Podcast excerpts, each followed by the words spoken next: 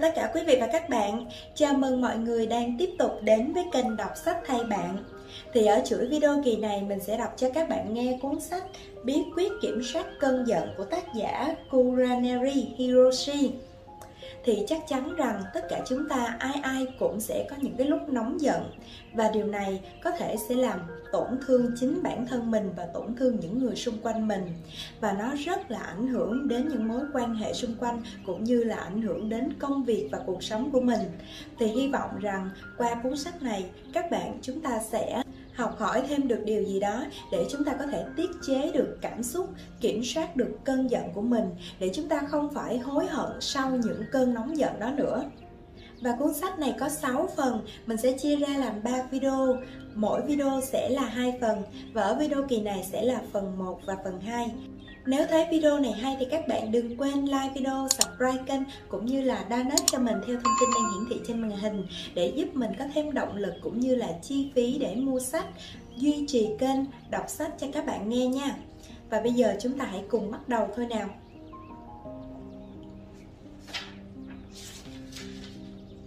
Phần 1 Tại sao chúng ta ngày càng khó kiểm soát cơn giận? Nội dung thứ nhất Tức giận là cảm xúc vô cùng phức tạp Từ xa xưa, tổ tiên của chúng ta đã đối mặt với cảm xúc mang tên giận Vì vậy, tùy theo mức độ và trạng thái của sự giận dữ Chúng ta có rất nhiều từ khác nhau liên quan đến giận như Tức, căm phẫn, nổi giận, uất ức, cáu kỉnh, hận, oán, ghét, vân vân. Hơn nữa, những cơn giận đỉnh điểm còn được miêu tả bằng những từ như giận điên tiết, căm phẫn, phẫn nộ, phẫn uất, kích động. Còn bi phẫn và than vãn, căm phẫn tột độ lại là biểu hiện của cơn giận cùng với nỗi buồn. U phẫn là cơn giận hòa lẫn với sự lo lắng, bất an, Quả nhiên sự giận dữ đôi khi cũng là nỗi buồn hay nỗi bất an đi cùng với những cảm xúc tiêu cực khác. Người ta có câu, tức nước vỡ bờ, ám chỉ khi sự chịu đựng vượt qua giới hạn cho phép, cơn giận sẽ bùng phát. Nếu giận dữ đi kèm với nhiều loại cảm xúc khác nhau và tích tụ lại thì sẽ trở thành cơn thịnh nộ. Trong hội thoại, chúng ta thường sử dụng những câu như tức điên đầu, bực cả mình. Nhưng thật ra, còn vô vàng từ khác để biểu hiện như nóng nảy, ác cảm, tuyệt vọng, đáng ghét, sốt ruột, dỗi hờn, bất mãn, nổi xung, căm hờn, nhăn nhó. Gần đây, chúng ta còn dùng những từ như phát điên, nổi cáu hay khó chịu. Khó chịu là cảm giác không thoải mái và phải chịu đựng một điều gì đó nên mang nghĩa nhẹ hơn giận. Nổi cáu miêu tả cơn giận dữ dội, thường chỉ những cơn giận không thể kiểm soát.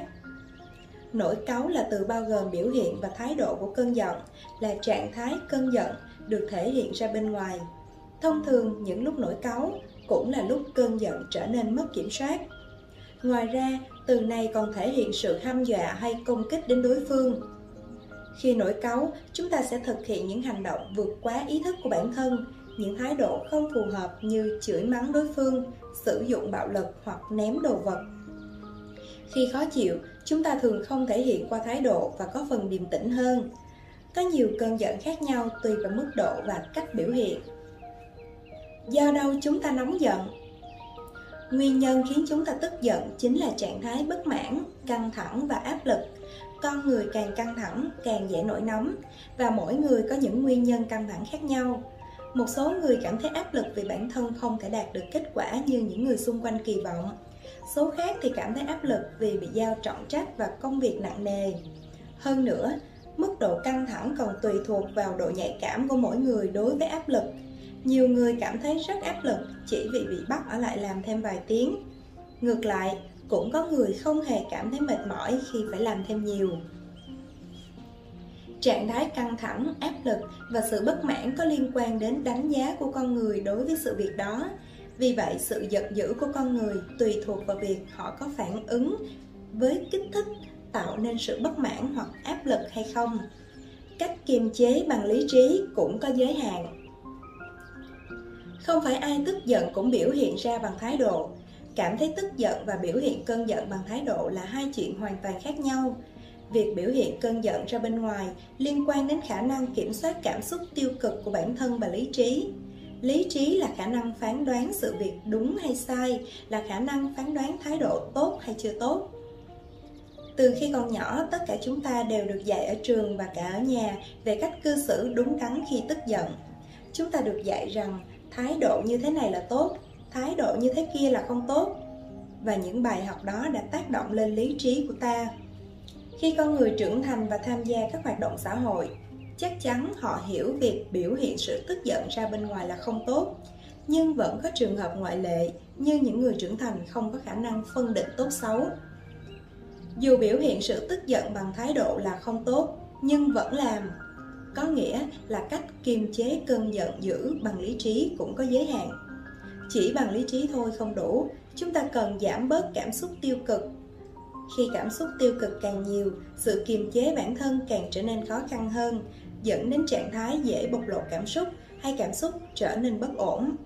Để ổn định cảm xúc, chúng ta vừa phải kiểm điểm lại chính mình bằng lý trí, vừa giảm bớt cảm xúc tiêu cực và tăng cảm xúc vui vẻ khi những cảm xúc tiêu cực tích tụ lại, có nhiều người vẫn thể hiện sự tức giận ra bên ngoài, dù biết là không tốt. Ngược lại, những cảm xúc tiêu cực không còn nữa. Chúng ta sẽ không nổi giận ngay cả khi gặp chuyện bất mãn hay căng thẳng. Khi biểu hiện cơn giận ra bên ngoài, chúng ta đã không thể kiềm chế nó bằng khả năng của bản thân. Nói cách khác, sự giận dữ đã lên đến đỉnh điểm như giọt nước tràn ly không thể nào kiểm soát được nữa.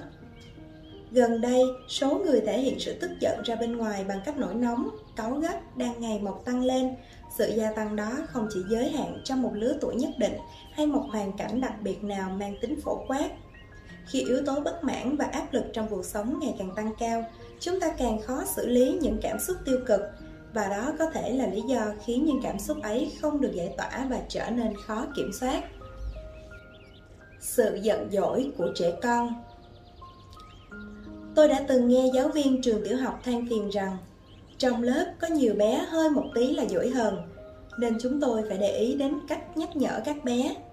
Khi giáo viên nhắc một bé trai trong lớp vì tỏ thái độ trong giờ học, bé đã khóc to lên và giận dữ nên khiến tiết học bị gián đoạn. Vì vậy, giáo viên phải để ý đến bé từng chút một để làm sao cho bé không nổi giận. Và chính điều đó cũng khiến giáo viên căng thẳng gần đây tôi nghe nhiều người nói trẻ con thời nay rất dễ giận dỗi theo đó, số lượng giáo viên cần tư vấn về cách xử lý những trẻ hay giận dỗi cũng tăng lên khá nhiều. Lý do khiến số lượng trẻ con giận dỗi tăng lên là gì? Có rất nhiều lý do khiến trẻ con giận dỗi, nhưng theo tôi, yếu tố quan trọng nhất là áp lực mà trẻ phải chịu tại trường học lớn hơn ngày xưa rất nhiều. Đó là mối quan hệ với bạn ở trường và bạn bè cùng lớp. Cùng là một từ bạn bè, nhưng tính chất của bạn bè ngày trước và bạn bè ngày nay có sự khác biệt.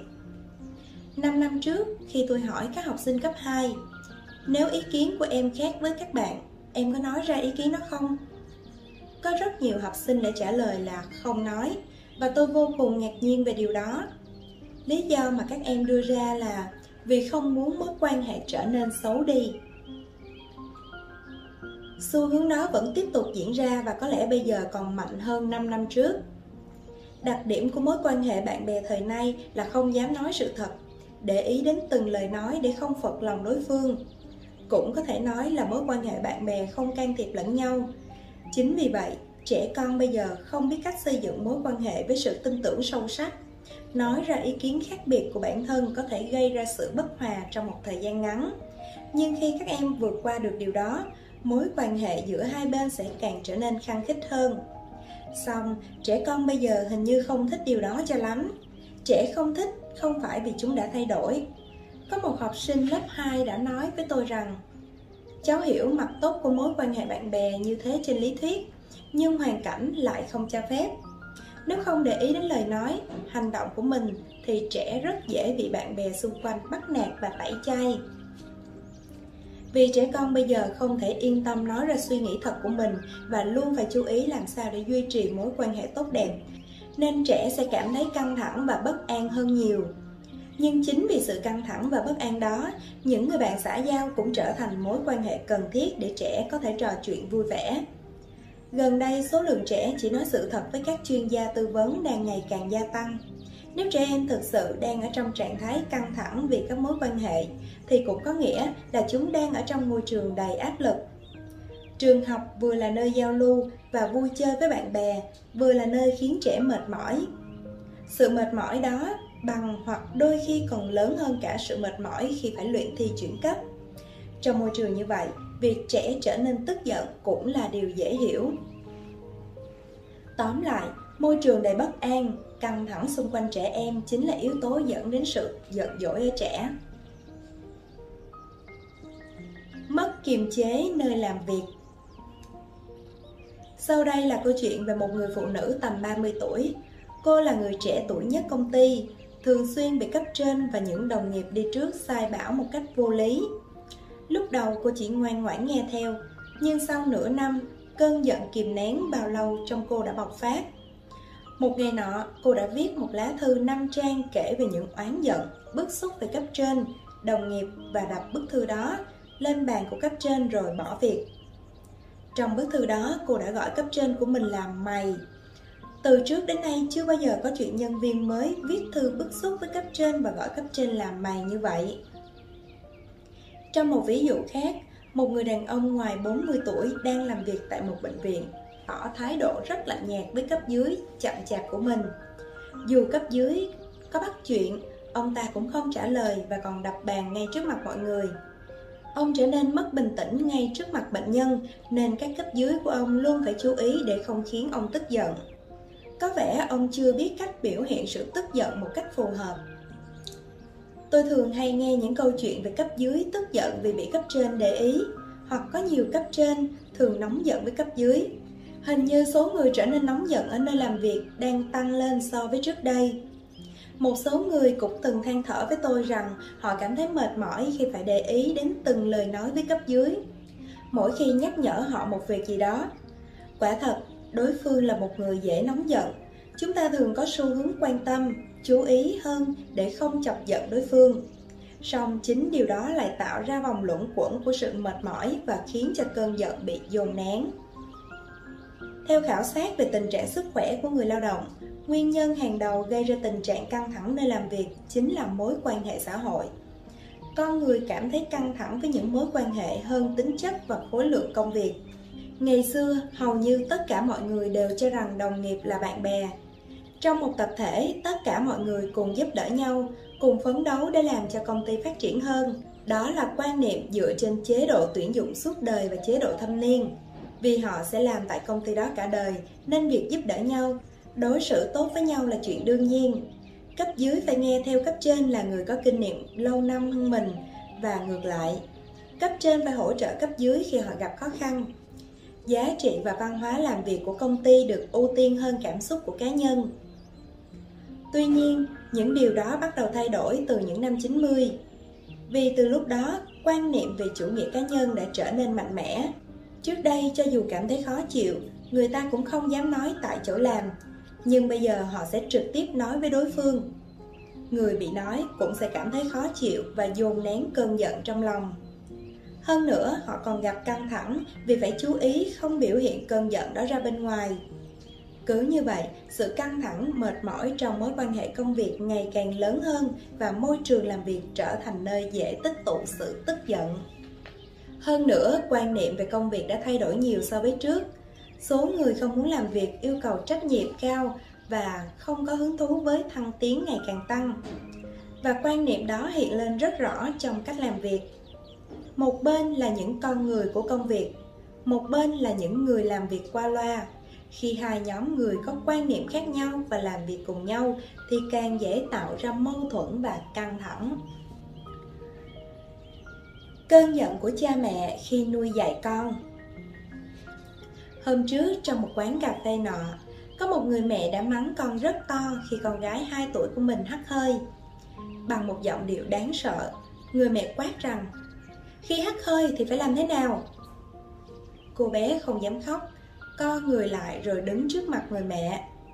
Có vẻ bé đã hắt hơi về phía mặt mẹ mình và người mẹ muốn giáo dục con là nếu hắt hơi thì phải quay ra chỗ không có người quả thật tuân theo phép lịch sự là đúng nhưng việc tức giận với một đứa trẻ 2 tuổi ở nơi công cộng như vậy là điều không nên.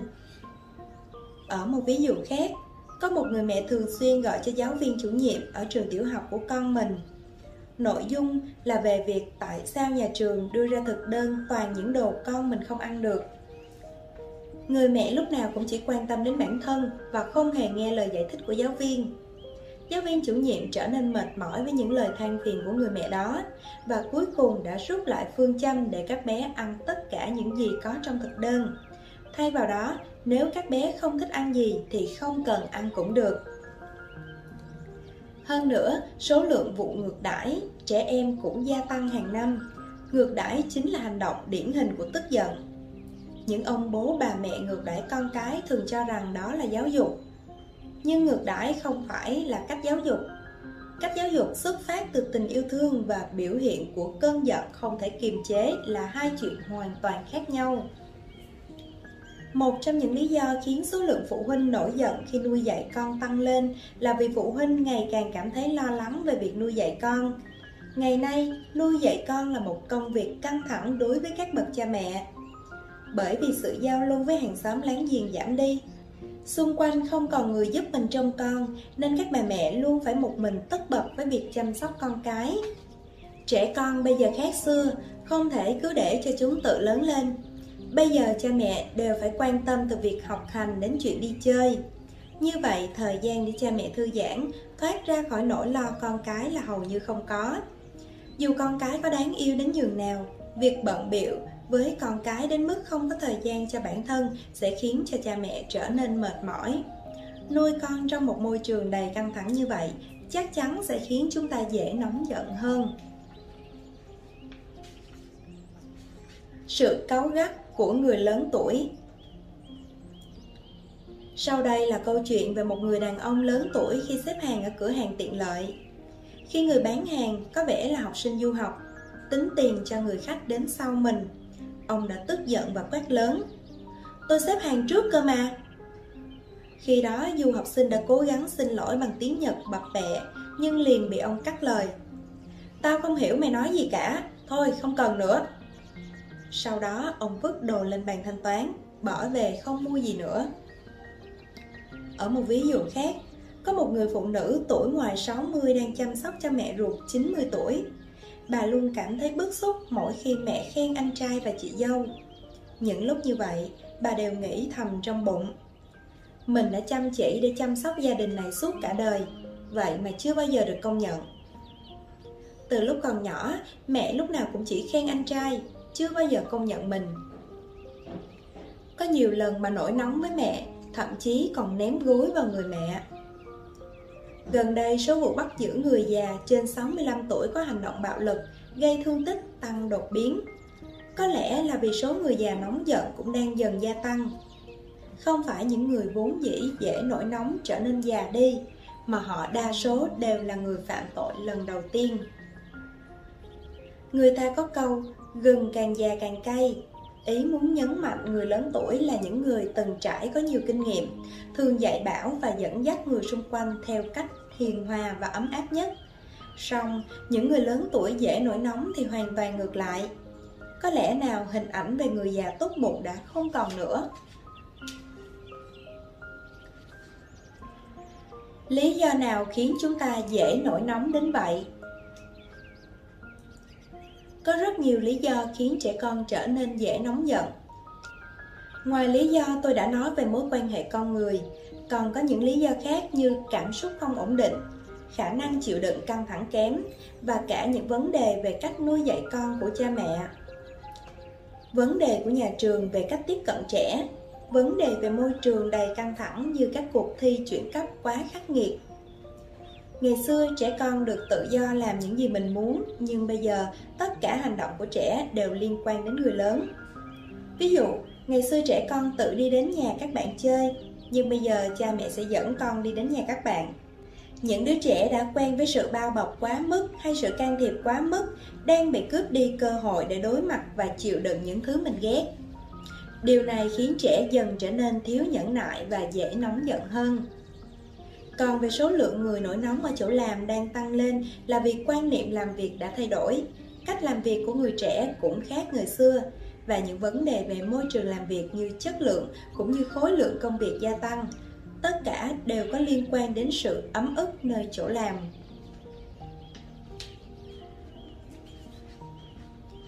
Cái giá của sự tự do sau khi tìm hiểu về cơn giận dữ của trẻ em và người lớn tuổi, sự tức giận tại nơi làm việc và trong việc nuôi dạy con, có thể thấy rằng dễ nổi nóng không phải là vấn đề riêng của một đối tượng hay một nơi nào đó. Tất cả mọi người, từ trẻ em đến người già, đều đang dễ nổi nóng hơn. Để giải thích cho vấn đề này, nếu chỉ suy nghĩ theo vấn đề của từng thế hệ là không đủ, chúng ta cần xem việc dễ nổi nóng là vấn đề của toàn xã hội xã hội chúng ta đang sống và trở nên tự do hơn. Khi tôi đi xin việc, ông từng khuyên tôi rằng, gần đây có rất nhiều người trẻ chuyển việc, nhưng cháu không được chuyển việc. Cháu hãy làm ở công ty đó đến khi nghỉ hưu nhé. Đương nhiên, ông nói như vậy là vì lo cho tôi. Hồi tôi đi xin việc, chuyển việc vẫn còn mang ấn tượng tiêu cực. Người ta cho rằng những người không thể tiếp tục làm việc tại công ty mới chuyển việc nhưng bây giờ thì không như vậy, thậm chí chuyển việc còn mang ý nghĩa thăng tiến. Ly hôn cũng trở nên tự do hơn. Hồi bé khi cô tôi nói về ý định ly hôn, ông bà tôi đã phản đối kịch liệt. Vì vậy, dù cô ấy rất muốn ly hôn, nhưng cuối cùng không thể làm được. Còn bây giờ thì hoàn toàn khác, không còn nhiều người phản đối việc ly hôn nữa. Ly hôn hay không cũng không quan trọng nữa chỉ cần người đó cảm thấy hạnh phúc với lựa chọn của mình là được. Ngày xưa hầu như không có chuyện bỏ học. Đi học là chuyện đương nhiên. Nhưng bây giờ, không đến trường vẫn có thể học qua mạng. Và phương pháp học như vậy cũng được xã hội chấp nhận. Quyết định chuyển việc, ly hôn, đi làm, đi học hay kết hôn, tất cả đều được công nhận là cách sống của mỗi người. Chúng ta đang trở nên tự do hơn tự do nghĩa là có nhiều sự lựa chọn. Chúng ta đã tạo ra một thế giới mà ở đó ta tin rằng tự do sẽ đem lại hạnh phúc. Nhưng chính chúng ta, những người mong muốn sự tự do lại đang bỏ qua một sự thật vô cùng quan trọng. Tự do luôn đi kèm với sự bất an. Và có nhiều sự lựa chọn cũng có nghĩa là bất an cũng lớn hơn. Bhutan, đất nước được mệnh danh là hạnh phúc nhất thế giới tuy không sung túc như nhật bản, nhưng người dân ở đó lại ít khi sống trong lo âu hơn. Có thể nói, đó là thành phố của hiện đại, không bị gò bó bởi cách sống truyền thống. Nỗi bất an càng trở nên mạnh mẽ. Chúng ta có được sự tự do, nhưng bất an và căng thẳng cũng theo đó trở nên nhiều hơn. So với trước đây, chúng ta đang sống trong một xã hội có thể cảm nhận rõ ràng nỗi lo lắng chẳng phải đây mới chính là lý do khiến chúng ta trở nên dễ nổi nóng hơn hay sao? Không có ai để giải tỏa cơn giận. Có nhiều người đi tư vấn tâm lý để giải tỏa hết những khó chịu và uất ức trong lòng. Chuyên viên tư vấn sẽ nghe câu chuyện đó và đồng cảm với cơn giận của họ. Họ sẽ nói hết tất cả những ức chế của bản thân và trở về nhà với cảm giác nhẹ nhõm chắc hẳn các bạn cũng đã từng nói những chuyện bức xúc của mình với bạn bè hay gia đình để giải tỏa căng thẳng. Để giải tỏa căng thẳng và khó chịu trong cuộc sống hàng ngày, chúng ta cần một người lắng nghe tâm sự của mình. Khi được người nghe đồng cảm và động viên, bạn đã vất vả rồi. Sự khó chịu và út ức trong lòng ta sẽ bắt đầu nguôi ngoai. Trong tư vấn tâm lý vì chuyên viên tư vấn là người có chuyên môn nên chúng ta có thể yên tâm kể hết những câu chuyện tức tối của mình. Nhưng trong tình trạng số người lo lắng và căng thẳng gia tăng hiện nay, không có mấy ai để chúng ta có thể yên tâm tâm sự những câu chuyện ấy nữa. Bởi vì ngay cả những người nghe câu chuyện bức xúc cũng đang trong trạng thái dễ bực bội. Cứ như vậy, những cảm xúc khó chịu, ấm ức lại càng tích tụ trong mỗi chúng ta. Người hay nổi cáu là người dễ bị tổn thương bạn nghĩ thế nào khi nghe câu nói người hay nổi cáu là người dễ bị tổn thương tôi đã từng nói điều này với mẹ của một cậu thanh niên học cấp 3 hay nổi nóng ở nhà cậu thanh niên đó hệ có chuyện gì là lại nổi nóng thậm chí còn nói với mẹ mình rằng tôi sẽ giết hết tất cả các người rồi chết theo đập phá tường, đồ đạc trong nhà để đe dọa mẹ. Làm gì có chuyện đó, người dễ bị tổn thương phải là tôi mới đúng chứ. Mẹ cậu bé đã nói như vậy đấy. Đây là phản ứng tự nhiên của con người, bởi vì chẳng có người bị trút cơn giận nào lại nghĩ người nổi nóng với mình là người dễ tổn thương. Và có lẽ họ cũng không muốn công nhận điều đó. Nhưng để có thể hiểu được cảm xúc và hành động của tức giận, chúng ta phải hiểu mức độ dễ tổn thương của họ. Phản ứng nổi cáu không phải là biểu hiện của sự tức giận đơn thuần. Nếu là cơn giận đơn thuần, chúng ta chỉ cần thể hiện ra bên ngoài là có thể giải tỏa được. Nỗi cáu là sự tức giận pha với nỗi buồn vì không được mọi người chấp nhận, hoặc sự lo lắng gần giống với nỗi sợ bị bỏ rơi. Vì vậy, chúng ta gần như không thể giải tỏa cơn giận đó, kể cả sau khi thể hiện ra bên ngoài. Sau khi nổi cáu, chúng ta thường cảm thấy khó chịu vì không có ai hiểu cho mình, thấy buồn vì không được chấp nhận, thấy bất an vì bị bỏ rơi. Nói tóm lại, người nổi cáu là người đang bị tổn thương. Các bạn đừng hiểu nhầm, vì tôi không có ý nói người bị nổi cáu là người gây tổn thương. Chắc chắn những người bị nổi cáu là người không hề có ý định làm tổn thương hay bỏ rơi người nổi cáu. Tuy nhiên, những người nổi cáu là người dễ bị tổn thương đến mức chỉ bằng một lời nói hay cử chỉ nhỏ của đối phương, họ cũng cảm thấy như mình bị bỏ rơi. Nếu là người bình thường, họ sẽ phớt lờ hoặc không để tâm đến những lời nói hay thái độ đó. Để những người dễ nổi cáu không còn giữ cơn giận trong lòng nữa, điều quan trọng là phải tìm cách đối phó với mức độ dễ tổn thương của họ. Nếu không làm vậy, chỉ biện pháp kiểm soát hành động và thái độ khi tức giận thôi là không đủ đối với cơn thịt nộ của họ. Phần 2. Ba cách xóa tan cơn giận Phương pháp 1 Liệu pháp nhận thức hành vi Có hai phương pháp nổi tiếng liên quan đến kiểm soát cơn giận là liệu pháp nhận thức hành vi và kiểm soát cơn giận. Liệu pháp nhận thức hành vi là một liệu pháp tâm lý được sử dụng nhiều nhất trong tư vấn tâm lý hiện nay. Liệu pháp nhận thức hành vi được dựa trên liệu pháp lý trí của nhà tâm lý học Albert Ellis và liệu pháp nhận thức của nhà tâm thần học Aaron Beck nhận thức và lý trí chính là cách suy nghĩ, hay nói cách khác là tư duy. Chỉnh sửa tư duy là cách để giải quyết vấn đề. Khi cảm xúc dâng trào, cũng là lúc tư duy cùng hoạt động. Ngay cả khi nổi giận, tư duy cũng sẽ cùng lúc hoạt động theo. Giả sử có một anh nọ thường xuyên bị sếp la mắng. Khi bị sếp mắng, nếu anh cứ nghĩ rằng, tại sao sếp chỉ toàn mắng mình? Sếp ghét mình nên không thích tất cả những việc mình làm thì sự tức giận sẽ sinh ra. Nhưng nếu nghĩ theo hướng sếp mắng vì quan tâm đến mình, sếp kỳ vọng vào mình, chắc chắn anh sẽ không cảm thấy tức giận.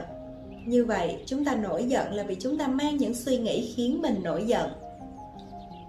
Khi có vấn đề phát sinh, tức giận không hợp lý thường lấn át sự tức giận hợp lý. Khi cơn giận không hợp lý nổi lên, cũng là lúc chúng ta có suy nghĩ không hợp lý. Suy nghĩ này được gọi là nhận thức bất hợp lý hoặc nhận thức sai lệch. Trong liệu pháp nhận thức hành vi, chúng ta sẽ làm rõ những suy nghĩ của mình khi cơn giận không hợp lý diễn ra. Từ đó ta đánh giá một cách khách quan xem suy nghĩ đó có phải nhận thức bất hợp lý hoặc nhận thức sai lệch hay không. Nếu đó là nhận thức sai lệch, chúng ta sẽ từ từ chỉnh sửa nó. Đây chính là cách để điều chỉnh những cơn giận không phù hợp khi quan niệm lệch lạc ăn sâu vào tiềm thức. Có một cô gái đang cố gắng giải quyết vấn đề của bản thân và được bạn bè giới thiệu về liệu pháp nhận thức hành vi. Vấn đề của cô là cảm giác mình bị đồng nghiệp tẩy chay. Cô sẽ thể hiện ra mặt ngay. Kết quả là cô không thể tiến hành công việc thuận lợi với các đồng nghiệp. Lý do bạn cô giới thiệu liệu pháp nhận thức hành vi là vì từ khi chữa trị bằng liệu pháp đó, người bạn đã giảm đi sự lo lắng chán nản và trở nên yêu đời hơn. Cô đã phân tích cách tư duy của bản thân và nhận ra khi thể hiện thái độ với đồng nghiệp cô có những suy nghĩ quá cực đoan như là dù sao thì mọi người cũng ghét mình không có ai thích mình cuối cùng cũng chỉ có mình tôi mà thôi. Và cô đã cố gắng thay đổi suy nghĩ đó nhưng không thành. Cô mất dần tự tin vì người bạn cô làm được, còn mình thì không. Cô trở nên tiêu cực hơn trước lúc cô bắt đầu liệu pháp nhận thức hành vi. Cô than thở, tôi đã cố gắng chỉnh sửa tư duy sai lệch của mình nhưng hình như cảm xúc không theo kịp.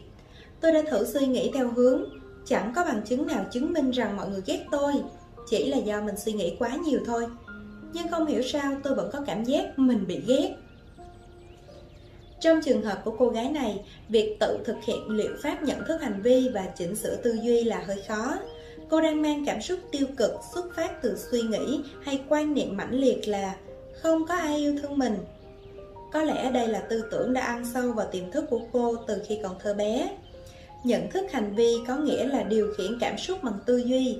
Trong trường hợp người bệnh có những suy nghĩ ăn sâu vào tiềm thức như vậy, việc chỉnh sửa hay điều khiển cảm xúc là vô cùng khó khăn.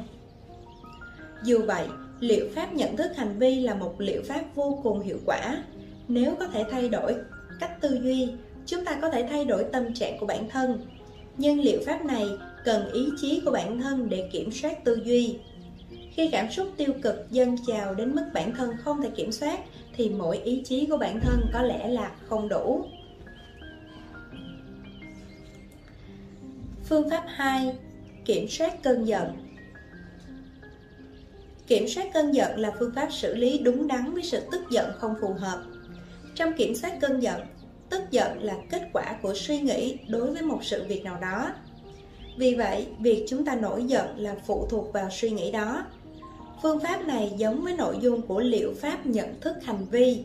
Kiểm soát cơn giận không chỉ bao gồm chỉnh sửa những ý nghĩ sai lệch tạo nên cơn giận bất hợp lý, mà còn chú trọng vào việc chỉnh sửa hành động sao cho cơn giận đó không biến thành hành động.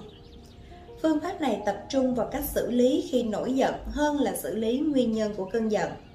Những phương pháp kiểm soát cơn giận thường được biết đến là Dừng suy nghĩ, không suy nghĩ gì khi tức giận Đọc thần chú, đọc những câu nói trấn tĩnh bản thân. Quy tắc 6 giây, đếm 6 giây mỗi khi nổi giận. Trong số những bệnh nhân của tôi, cũng có người đã từng sử dụng quy tắc 6 giây khi bắt đầu cảm thấy giận dữ, thay vì thể hiện hành động hay lời nói, chúng ta sẽ đếm từ 1 đến 6 trong đầu. Khi đếm hết 6 giây, cơn giận sẽ giảm xuống phần nào, nên sau 6 giây, chúng ta có thể trở nên bình tĩnh hơn. Bệnh nhân của tôi chia sẻ rằng, lúc đầu tôi nghĩ phương pháp đơn giản như vậy sẽ không hiệu quả, nhưng không ngờ khi thực hiện lại khá là hiệu quả. Phương pháp 3. Phương pháp xử lý cảm xúc có một cách cũng rất hiệu quả để kiểm soát cơn giận, đó là phương pháp xử lý cảm xúc. Đây là phương pháp chú trọng vào cảm xúc và trong trường hợp này là sự tức giận. Phương pháp xử lý cảm xúc lấy mục tiêu chính là xử lý cảm xúc chứ không phải xử lý tư duy hay hành động. Xử lý có nghĩa là tiếp nhận, thể hiện và giải tỏa cảm xúc. Ví dụ có một người đàn ông 30 tuổi thường xuyên cảm thấy bực bội, anh ta gặp nhiều vấn đề căng thẳng trong cuộc sống như công việc không thuận lợi, đồng nghiệp được đánh giá cao hơn anh, không có bạn gái, sống cùng cha mẹ hay cằn nhằn, vân vân. Một khi cảm thấy khó chịu, anh không thể tập trung vào công việc. Anh đã cố gắng không suy nghĩ về nó nữa, nhưng không hiệu quả. Ngược lại, tất cả những lo lắng khác lại hiện lên trong đầu và khiến anh sốt ruột hơn. Trong trường hợp này, nếu đặt trọng tâm vào tư duy chúng ta cần thay đổi những nỗi lo tư duy đang khiến anh cảm thấy bồn chồn. Tuy nhiên, với phương pháp xử lý cảm xúc, chúng ta không né tránh những nỗi lo đó mà tiếp nhận chúng và giải tỏa. Nói đơn giản, chúng ta chấp nhận cảm giác sốt ruột đó rồi thể hiện ra bên ngoài. Những kiểu người hợp với phương pháp xử lý cảm xúc Bản thân tôi là bác sĩ tâm lý lâm sàng nên tôi đã học qua khóa huấn luyện cơ bản về trị liệu nhận thức hành vi và cũng có lúc tôi khuyến khích khách hàng của mình thực hiện phương pháp đó. Trị liệu nhận thức hành vi là phương pháp dễ hiểu và hiệu quả. Nhưng trong quá trình giúp đỡ các khách hàng của mình kiềm chế cơn giận, tôi đã đối mặt với một thực tế. Đó là có những người gặp khó khăn với việc thử điều chỉnh hành động hay cách suy nghĩ của mình Ngoài ra, còn có những trường hợp không thấy hiệu quả khi dùng phương pháp điều chỉnh tư duy và hành động. những người gặp khó khăn với việc thử điều chỉnh hành động hay cách suy nghĩ của mình là những người thiên về cảm xúc. Họ là những người sống bằng cảm xúc nhiều hơn suy nghĩ. Đối với họ phương pháp điều trị bằng cảm xúc sẽ đem lại hiệu quả hơn. Ví dụ những người cảm thấy vui và thoải mái trong bữa ăn với người mới gặp lần đầu tiên và nghĩ trong lòng rằng người đó thật tốt bụng là những người tiếp cận bằng cảm xúc. Còn những người nghĩ thời gian vui vẻ và con người, đó là hai việc không liên quan. Chỉ đơn thuần nghĩ rằng mình đã có một bữa ăn vui vẻ với người đó là những người tiếp cận bằng lý trí. Tôi sẽ cho thêm một ví dụ nữa để giúp các bạn dễ hiểu. Nếu bạn gặp một người có vẻ đang sốt, ho và nghĩ rằng không biết người ấy có sao không nhỉ? Bạn là người thiên về cảm xúc. Còn nếu bạn có suy nghĩ nếu họ bị sốt thì nên làm thế nào bây giờ? Họ đã đi khám bệnh chưa? Ăn mặc mỏng như thế này thì chắc là bị cảm rồi. Bạn là người thiên về lý trí. Ngoài ra, trường hợp không hiệu quả khi dùng phương pháp điều chỉnh tư duy và hành động là lúc cơn giận không chính đáng nổi lên. Tôi sẽ nói cụ thể về cơn giận không chính đáng trong phần 3 việc kiểm soát cơn giận này không hề dễ dàng và phương pháp xử lý cảm xúc sẽ đem lại hiệu quả hơn và phần 1 và phần 2 của cuốn sách Bí quyết kiểm soát cơn giận mình xin phép được tạm dừng tại đây. Cảm ơn tất cả quý vị và các bạn đã chú ý lắng nghe. Nếu thấy video này hay thì các bạn đừng quên bấm like video, subscribe kênh cũng như là donate cho mình theo thông tin đang hiển thị trên màn hình để giúp mình có thêm động lực để đọc sách cũng như là kinh phí để mua sách, duy trì kênh về đọc sách cho các bạn nghe nha. Và bây giờ xin chào tạm biệt và hẹn gặp lại các bạn ở những phần sau của cuốn sách nhé.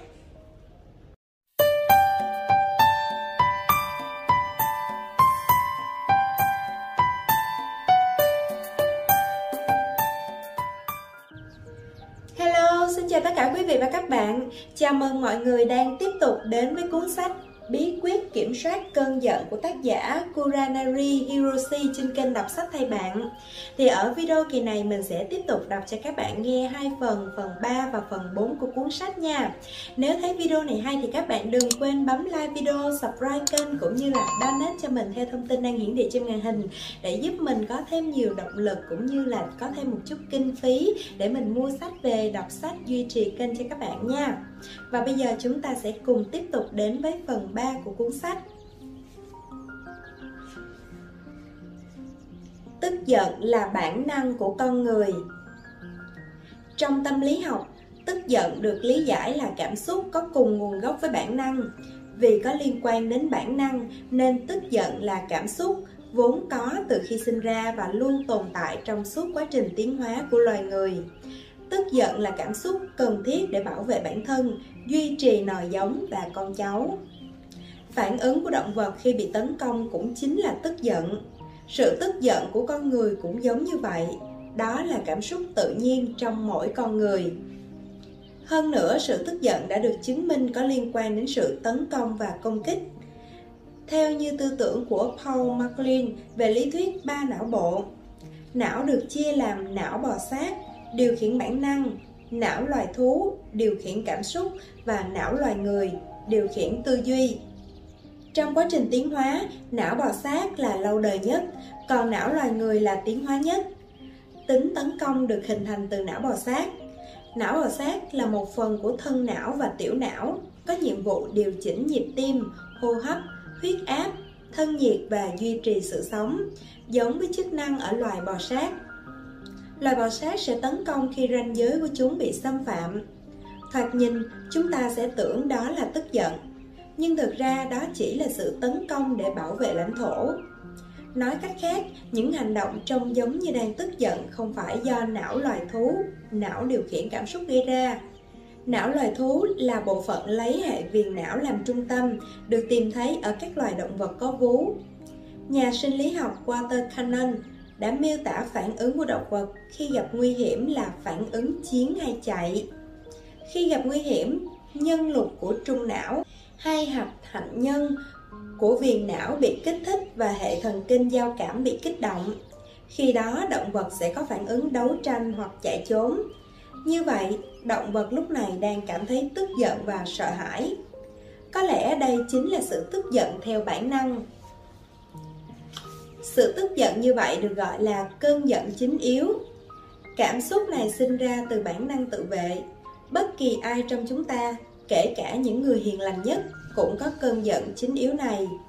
Tóm lại, đó chính là sự tức giận đáng chính để bảo vệ bản thân. Cơn giận kéo theo tổn thương và nỗi đau. Cơn giận chính yếu không đem lại tổn thương hay đau đớn gì, đó chỉ đơn thuần là để bảo vệ bản thân và lãnh thổ, là thứ vốn có, không liên quan đến học tập hay kinh nghiệm. Cơn giận chính yếu không phải khởi nguồn từ sự xấu hổ hoặc bất an, đau buồn mà là hành động bộc phát từ không có ý thức. Tiếp theo đây tôi sẽ giải thích về một loại tức giận khác có liên quan đến ý thức của bản thân. Để cảm thấy tổn thương hay nỗi đau, khả năng tự ý thức về bản thân là không thể thiếu. Đây là năng lực thấu hiểu sự tồn tại của bản thân, chỉ có ở động vật linh trưởng cấp cao. Trong tâm lý học gọi là tự ý thức bản thân. Tự ý thức bản thân nghĩa là bản thân có ý thức phân biệt giữa mình và người khác. Và đó không phải là khả năng vốn có ở con người. Trẻ sơ sinh chưa thể phân biệt giữa bản thân và mẹ. Chúng nghĩ mình và mẹ là một. Khi trẻ đứng trước gương và nhận ra bản thân mình, tự gọi mình bằng tên, khi đó mới là trạng thái tự ý thức bản thân. Sự tức giận khi không ai hiểu mình, mọi chuyện không như ý muốn là cơn giận có sự tham gia của tự ý thức. Khi có cảm xúc như vậy, con người sẽ trải qua sự tổn thương. Ví dụ khi người vợ nói với người chồng rằng, em muốn anh nghe em nói. Nhưng người chồng lại quá bận rộn và không chú ý đến vợ, cô ấy sẽ cảm thấy vô cùng tức giận. Trước khi nổi giận người vợ đã cảm thấy bị tổn thương đó là sự tổn thương vì anh ấy không hiểu mình hoặc là một người bị đồng nghiệp chê bai vì không làm được việc dù đã rất cố gắng. Nếu anh ta nổi giận thì trước đó anh đã bị tổn thương và đó cũng có thể là cảm giác tội lỗi. Ngay trước khi nổi giận, con người sẽ trải qua cảm giác tổn thương và sự tức giận chính là phản ứng của sự tổn thương đó. Sự tức giận có cấu tạo hai tầng, tầng bị tổn thương và tiếp đó là tầng tức giận. Sự tức giận như vậy được gọi là cơn giận thứ yếu. Khi cơn giận bị kìm nén, việc tự ý thức về bản thân được gọi là cái tôi. Khi cái tôi phát triển, chúng ta sẽ bắt đầu kiểm soát cảm xúc nhờ vào sức mạnh của cái tôi. Kiểm soát là sự điều chỉnh, thỏa hiệp giữa lương tâm, các giá trị đạo đức lý tưởng đúng đắn và cảm xúc đang trỗi dậy giả sử như cảm xúc giận dữ muốn đánh người khác đang trỗi dậy dù ý thức không cho phép dùng bạo lực Lúc này để thỏa hiệp giữa hai bên, chúng ta cần đến sức mạnh của cái tôi. Cái tôi sẽ cho chúng ta biết cách thể hiện cơn giận hợp lý, nhưng nếu cái tôi không đủ mạnh, chúng ta sẽ không thể kiềm chế cơn giận dữ. Khi đó để bảo vệ bản thân khỏi mâu thuẫn nội tâm, có thể chúng ta sẽ không còn cảm thấy giận dữ nữa. Đây chính là kìm nén cơn giận. Kìm nén là ngay cả những lúc ta được phép nóng giận, chúng ta cũng không cảm thấy giận dữ.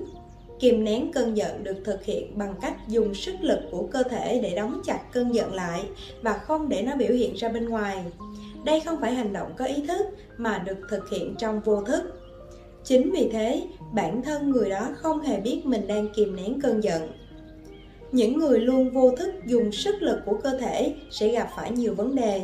Đó là những vấn đề về thể trạng như đau cơ, nhức mỏi hay cơn giận bị kìm nén quá lâu sẽ bùng phát. Về vấn đề này tôi sẽ giải thích cụ thể hơn trong phần thực hành cụ thể ở phương pháp xử lý cảm xúc. Tức giận vì bị tổn thương Cơn giận thứ yếu có sự can thiệp của khả năng tự ý thức được chia làm hai loại. Mặc dù hai loại này không thể phân biệt quá rạch ròi, nhưng tôi chia ra làm hai loại để giúp các bạn dễ hiểu hơn trong phần thực hành xử lý cảm xúc. Tức giận vì bị tổn thương có loại chính đáng nhưng cũng có loại không hề chính đáng. Vì vậy, cơn giận thứ yếu được chia làm hai loại, chính đáng và không chính đáng. Giả sử trong một bữa tiệc ở công ty, vợ hay chồng của bạn bị đồng nghiệp nói xấu. Hơn nữa, nếu đó là những lời nói khiến những người ngồi cùng bàn cũng cảm thấy khó chịu, chắc chắn bạn sẽ cảm thấy giận. Quyết định có thể hiện cơn giận bằng lời nói thái độ hoặc phản ứng một cách hợp lý là tùy vào cách kiểm soát cảm xúc của mỗi người. Nhưng việc bạn nổi giận trong trường hợp này là đương nhiên. Đây là cơn giận chính đáng.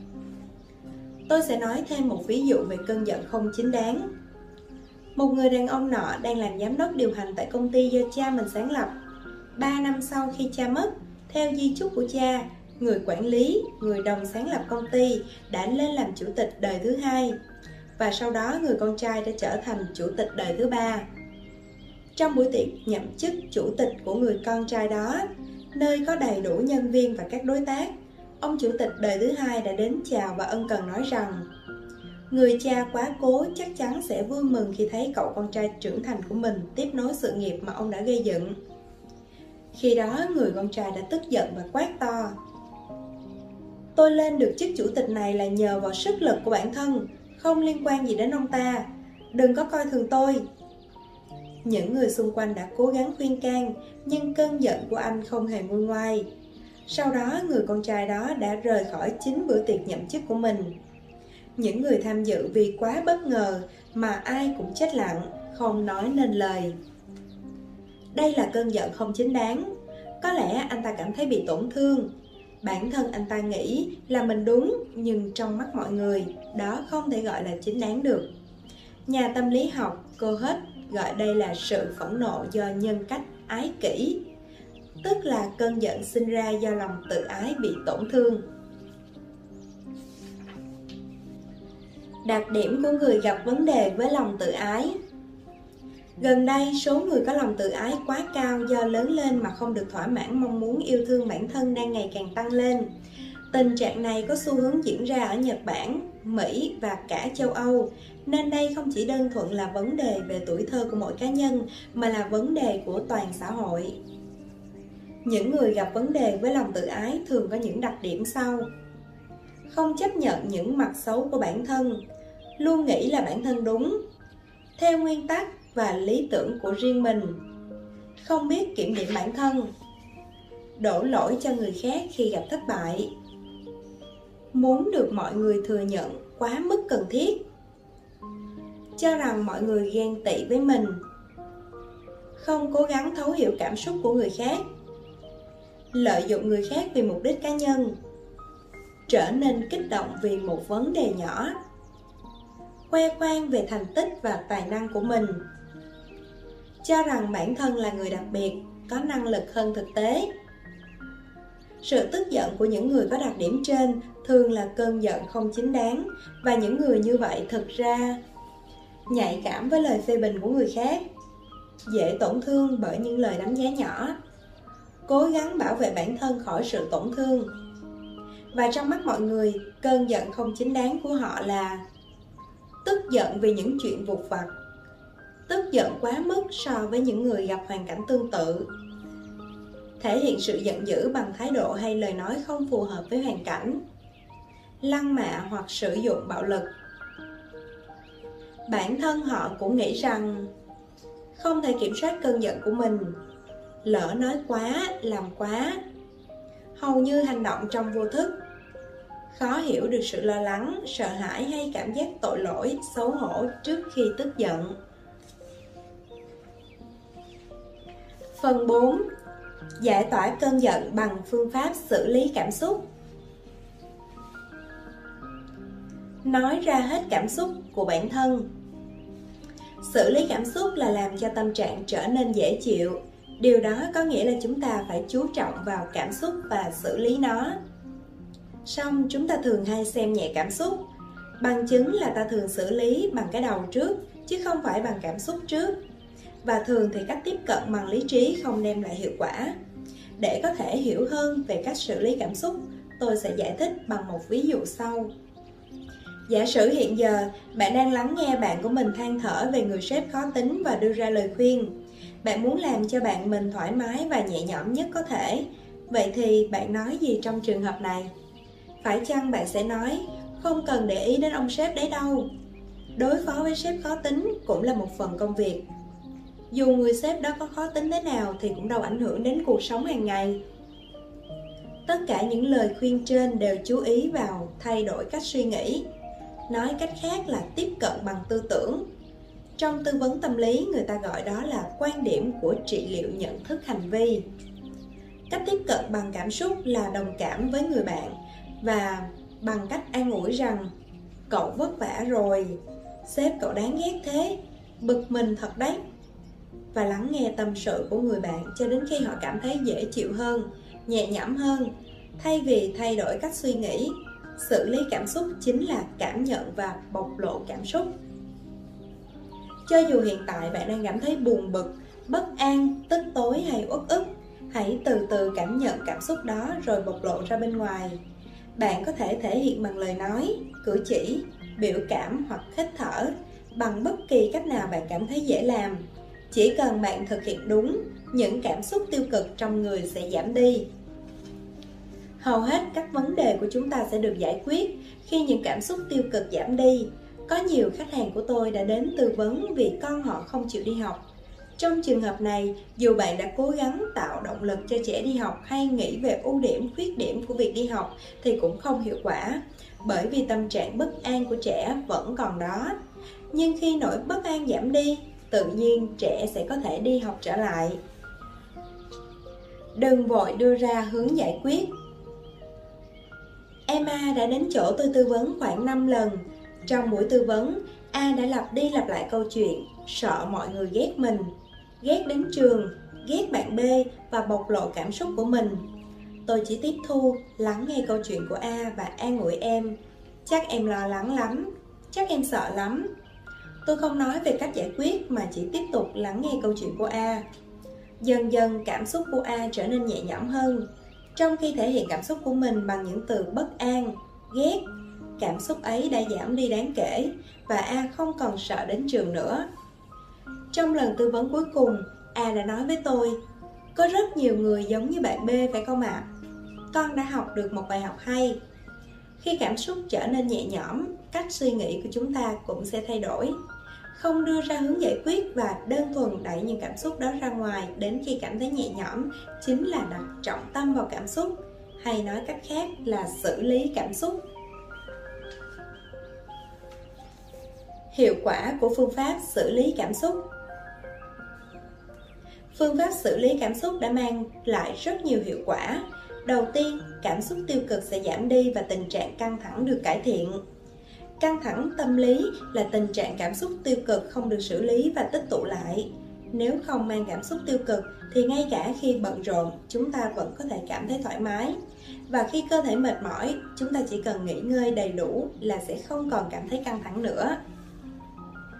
Hiệu quả của phương pháp xử lý cảm xúc giúp giảm bớt căng thẳng, tăng thời gian vui vẻ, thúc đẩy suy nghĩ và hành động mang tính xây dựng, cải thiện mối quan hệ, tăng khả năng chịu đựng căng thẳng tăng khả năng phục hồi từ căng thẳng.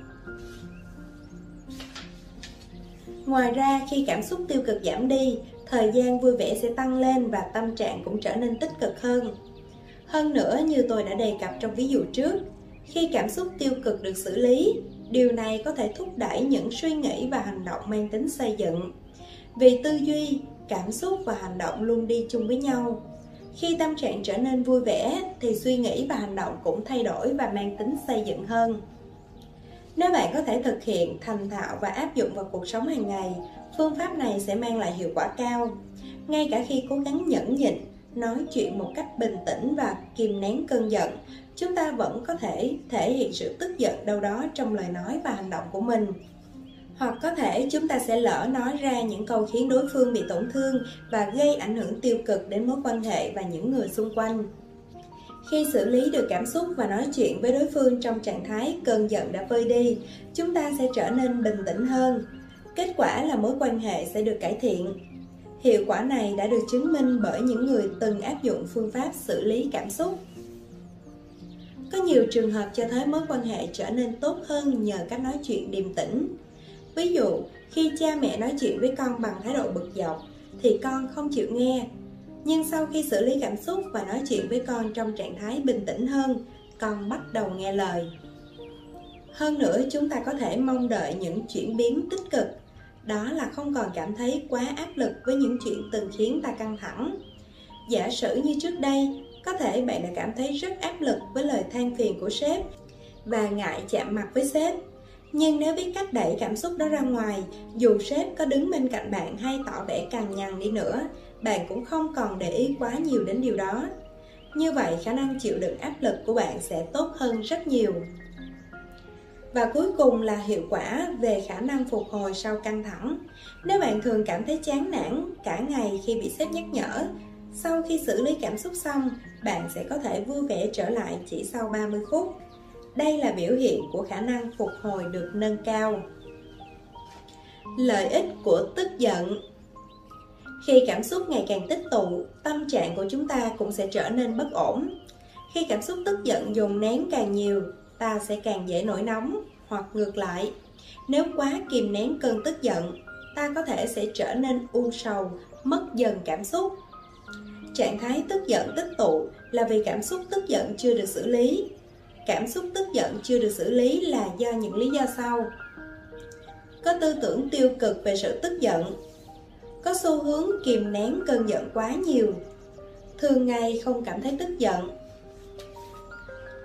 Có tư tưởng tiêu cực về sự tức giận nghĩa là cho rằng tức giận là thứ không tốt. Khi chúng ta nghĩ tức giận là xấu, thì dù trong trường hợp lẽ ra phải cảm thấy tức giận bản thân ta cũng chặn cảm xúc đó lại trong vô thức. Đầu tiên, tôi muốn nói với các bạn rằng tức giận không phải là điều tiêu cực.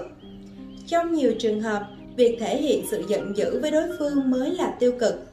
Song chắc chắn cảm xúc tức giận không hề mang tính tiêu cực. Sự tức giận có những mặt tích cực như sau. Tạo ra động lực thay đổi hiện tại. Tạo ra động lực thoát khỏi cơn khủng hoảng khởi nguồn của sự hứng khởi và sức sống là tín hiệu cảnh báo đối với đối phương. Sự tức giận chính là động lực giúp chúng ta thay đổi hiện tại, vượt qua khó khăn trước mắt và hướng đến mục tiêu tốt đẹp hơn. Sự tức giận cũng ảnh hưởng đến động lực hành động khi con người rơi vào nguy hiểm.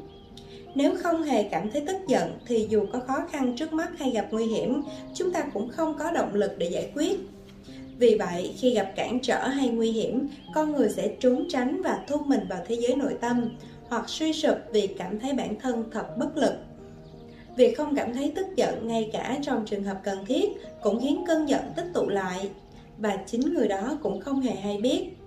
Đây chính là sự kìm nén cảm xúc. Có một người phụ nữ bị chồng bạo hành, nghĩ mình phải chịu đựng, không hề cảm thấy oán giận đối với chồng và quyết định không phản kháng lại vì đã hết cách. Khi cuộc sống trong cảnh bạo lực kéo dài được vài năm, người phụ nữ bắt đầu có những cơn đau dữ dội đến mức không thể làm được việc nhà và phải đến viện khám. Cô đã đi đến nhiều bệnh viện, trải qua vô số đợt kiểm tra mà không phát hiện điều gì bất thường trong cơ thể. Nhưng cuối cùng cô được chẩn đoán nguyên nhân đau cơ là do tinh thần. Nhờ tiếp nhận điều trị tâm lý, cô đã bắt đầu cảm nhận được sự oán giận đối với người chồng vũ phu và thể hiện cảm xúc đó ra ngoài. Dần dần những cơn đau cũng biến mất và cô có thể trở lại làm việc bình thường. Đồng thời cô cũng cảm thấy khỏe khoắn và tươi cười hơn trước rất nhiều. Đặc điểm của người không biết bản thân đang tức giận Trong phương pháp xử lý cảm xúc, chúng ta cần cảm nhận và tiếp nhận cơn giận. Để tiếp nhận cảm xúc này, chúng ta cần nhận ra bản thân đang tức giận, cảm thấy tức giận, suy nghĩ tích cực về sự tức giận. Quá trình này đặc biệt quan trọng đối với những người chưa biết xử lý cơn giận. Những người hay nổi nóng trong cuộc sống thường ngày chắc chắn sẽ nhận ra và cảm thấy tức giận. Nếu bạn là người ít tức giận, bạn cần ý thức về việc cảm thấy tức giận. Nếu bạn có những đặc điểm dưới đây, có lẽ bạn là người khó nhận ra hay khó cảm nhận được cơn giận. Cho rằng tức giận là cảm xúc không tốt, muốn né tránh, hay chìm đắm vào thế giới của bản thân. Hiếm khi nói ra ý kiến của mình. Ít khi tiếp xúc với người khác muốn ở một mình. Nghĩ rằng mình sẽ gây phiền phức đến người khác nếu nói ra yêu cầu của bản thân. Nghĩ rằng đối phương sẽ khó chịu nếu mình thể hiện sự tức giận nghĩ rằng mối quan hệ tốt đẹp là quan trọng hơn cả. Luôn để ý xem mọi người xung quanh có thoải mái hay không. Muốn được mọi người quan tâm. Dễ xúc động trước câu chuyện của người khác. Nếu là người khó cảm nhận cơn giận, bạn cần tập luyện để nhận ra cảm xúc tức giận của bản thân. Bạn có thể áp dụng phương pháp cố gắng ý thức về cơn giận trong những trường hợp cần cảm thấy tức giận hãy giả định mình là người thứ ba nhìn vào và phán đoán xem nổi giận trong tình huống này có hợp lý hay không. Một cách khác là tìm ra dấu hiệu của cơn giận và khi dấu hiệu đó xuất hiện, bản thân sẽ ý thức về cơn giận đó. Dấu hiệu của cơn giận xuất hiện trên cơ thể và tinh thần. Dấu hiệu cơ thể là căng thẳng, nét mặt cứng lại hoặc một phần cơ mặt co lại. Còn dấu hiệu về tinh thần là đầu óc trở nên trống rỗng rung động, buồn bã. Dù bạn không hề cảm thấy tức giận, hãy tìm kiếm và nhận biết về những dấu hiệu biểu hiện trên cơ thể mình.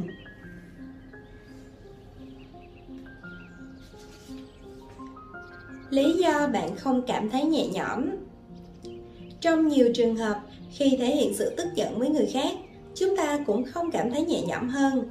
Các bạn hãy nhớ lại xem, khi phó mặc cho cảm xúc và cằn nhằn với người khác sau đó bạn có cảm thấy đỡ hơn không? Chắc là hầu hết mọi người đều không hề cảm thấy bất giận.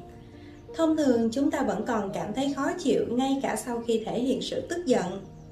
Khi nổi giận với người khác, chúng ta đang vô thức kiềm chế cơn giận đó. Lúc chúng ta nổi giận cũng là lúc chúng ta dồn lực vào cơ thể để kiềm chế nó. Đó là sự kiềm chế trong vô thức. Vì chúng ta sợ rằng nếu không kiềm chế được bản thân cơn giận sẽ trở nên mất kiểm soát và không biết mình sẽ gây ra những hành vi như thế nào. Khi kìm nén cơn giận, chúng ta đang đồng thời vừa thể hiện, vừa kiềm chế cơn giận. Lực đẩy cơn giận ra ngoài và sức kiềm chế gặp nhau khiến cho cơn giận không thể thoát ra ngoài. Dung nham, cơn giận đang sôi sục ở bên trong, nhưng lại bị kiềm chế sao cho không phun trào ra ngoài. Chính vì thế, cho dù ta có phàn nàn, mắng mỏ đối phương đi nữa hành vi này cũng không khiến cho bản thân ta nhẹ lòng hơn. Chúng ta không nên thể hiện sự tức giận với người khác mà phải tự mình xử lý. Thay vì suy nghĩ làm thế nào để đối phương biết mình đang tức giận, trước hết bản thân bạn phải tự xử lý cơn giận đó. Đó là cách duy nhất làm cho trái tim bạn cảm thấy nhẹ nhõm hơn. Có phải việc xử lý cơn giận mà không thể hiện ra với người khác là một thiệt thòi? Có một người đàn ông rất dễ nổi nóng và thường gây ra nhiều vụ thương tích đã theo học phương pháp xử lý cảm xúc. Người đàn ông đó đã nói với tôi rằng, không nổi nóng với người khác là một thiệt thòi. Anh không nghĩ như vậy sao? Nếu không nổi giận thì sẽ bị người khác coi thường, phàn nàn, muốn làm gì thì làm với mình. Từ bây giờ tôi sẽ nổi giận, uy hiếp, đấm đá những người dám coi thường tôi và bắt người đó phải quỳ xuống xin lỗi. Những lời người đàn ông đó có lẽ hơi cực đoan, nhưng trên thực tế, có rất nhiều người có tư tưởng không nổi giận là thiệt. Điều tôi muốn làm rõ với những người có suy nghĩ như vậy là việc xử lý cơn giận và hành động tấn công là hoàn toàn khác nhau. Mục tiêu quan trọng nhất của đời người là trở nên hạnh phúc. Con người vì muốn hạnh phúc nên mới làm việc, lập gia đình và tạo dựng mối quan hệ với những người khác. Để hạnh phúc, việc có nhiều thời gian vui vẻ là vô cùng cần thiết trong số những khách hàng của tôi, có khá nhiều người nắm giữ chức trọng quyền cao và có cuộc sống giàu sang. Những tưởng họ đang có cuộc sống tuyệt vời, nhưng họ lại bảo với tôi rằng, từ lúc sinh ra tới giờ tôi chưa từng cảm thấy hạnh phúc. Tôi muốn cảm thấy hạnh phúc dù chỉ một lần mà thôi. Tất cả mọi người chúng ta đều đang cố gắng để trở nên hạnh phúc, nhưng quá trình theo đuổi hạnh phúc lại vô cùng khó khăn. Thành công trong công việc thu nhập cao hay thậm chí bắt người khác xin lỗi mình đều không phải điều kiện thiết yếu để có một cuộc sống hạnh phúc. Điều cần thiết duy nhất chính là có thật nhiều thời gian vui vẻ, thoải mái bên những người thân yêu. Cũng giống như người đàn ông nói trên, dù ông ta có bắt người khác xin lỗi mình, trong lòng vẫn không hề cảm thấy vui vẻ. Cho dù không phàn nàn hay gây gỗ với người khác, chỉ cần bản thân cảm thấy nhẹ nhõm và vui vẻ thì cũng có nghĩa là ta đang hướng đến hạnh phúc. Đây chính là cách hành xử có lợi cho bản thân. Chính những hành động không hướng đến hạnh phúc của bản thân mới là hành động thua thiệt. Và nội dung cuối cùng, không phải người khác khiến bạn tức giận. Có một điều bạn cần biết trước khi xử lý cảm xúc tức giận, đó chính là cơn giận không phải do người khác tạo ra, mà là do chính bản thân đang giận dữ chúng ta thường hay nói câu, tại sao cứ chọc giận tôi vậy? Nhưng câu này không hề đúng. Trong cùng một trường hợp, có người sẽ cảm thấy tức giận, nhưng cũng có người lại không. Việc tức giận hay thể hiện sự tức giận, tất cả đều là hành động của bản thân chúng ta. Khi bị sếp phàn nàn, chính bản thân bạn đang làm bạn tức giận, chứ không phải là người sếp đó. Nếu bạn nghĩ cơn giận đó là do sếp mình tạo ra việc xử lý cơn giận hay nguôi giận sẽ trở nên khó khăn hơn. Chừng nào sếp của bạn chưa kiểm điểm và sửa đổi, bạn sẽ không bao giờ cảm thấy nhẹ nhõm. Và đây là một điều vô cùng lãng phí. Vì cơn giận xuất phát từ chính bản thân bạn, nên chỉ có bạn mới xử lý được nó. Con người tự điều khiển tất cả suy nghĩ, cảm xúc và hành động của mình, và chúng ta gần như không thể thay đổi người khác. Cho dù có cố gắng đến mấy nhưng chúng ta luôn luôn có thể thay đổi bản thân mình. Khi ta thay đổi, cả thái độ của người khác lẫn mối quan hệ cũng sẽ thay đổi theo và phần 3, phần 4 của cuốn sách Bí quyết kiểm soát cơn giận mình xin phép được khép lại tại đây. Cảm ơn tất cả quý vị và các bạn đã chú ý lắng nghe. Nếu thấy video này hay, các bạn đừng quên like video, subscribe kênh cũng như là donate cho mình theo thông tin đang hiển thị trên màn hình để giúp mình có thêm nhiều động lực để mua sách, đọc sách và duy trì kênh cho các bạn nha. Xin chào tạm biệt và hẹn gặp lại các bạn ở video kỳ sau với hai phần 5 và 6 của cuốn sách nha.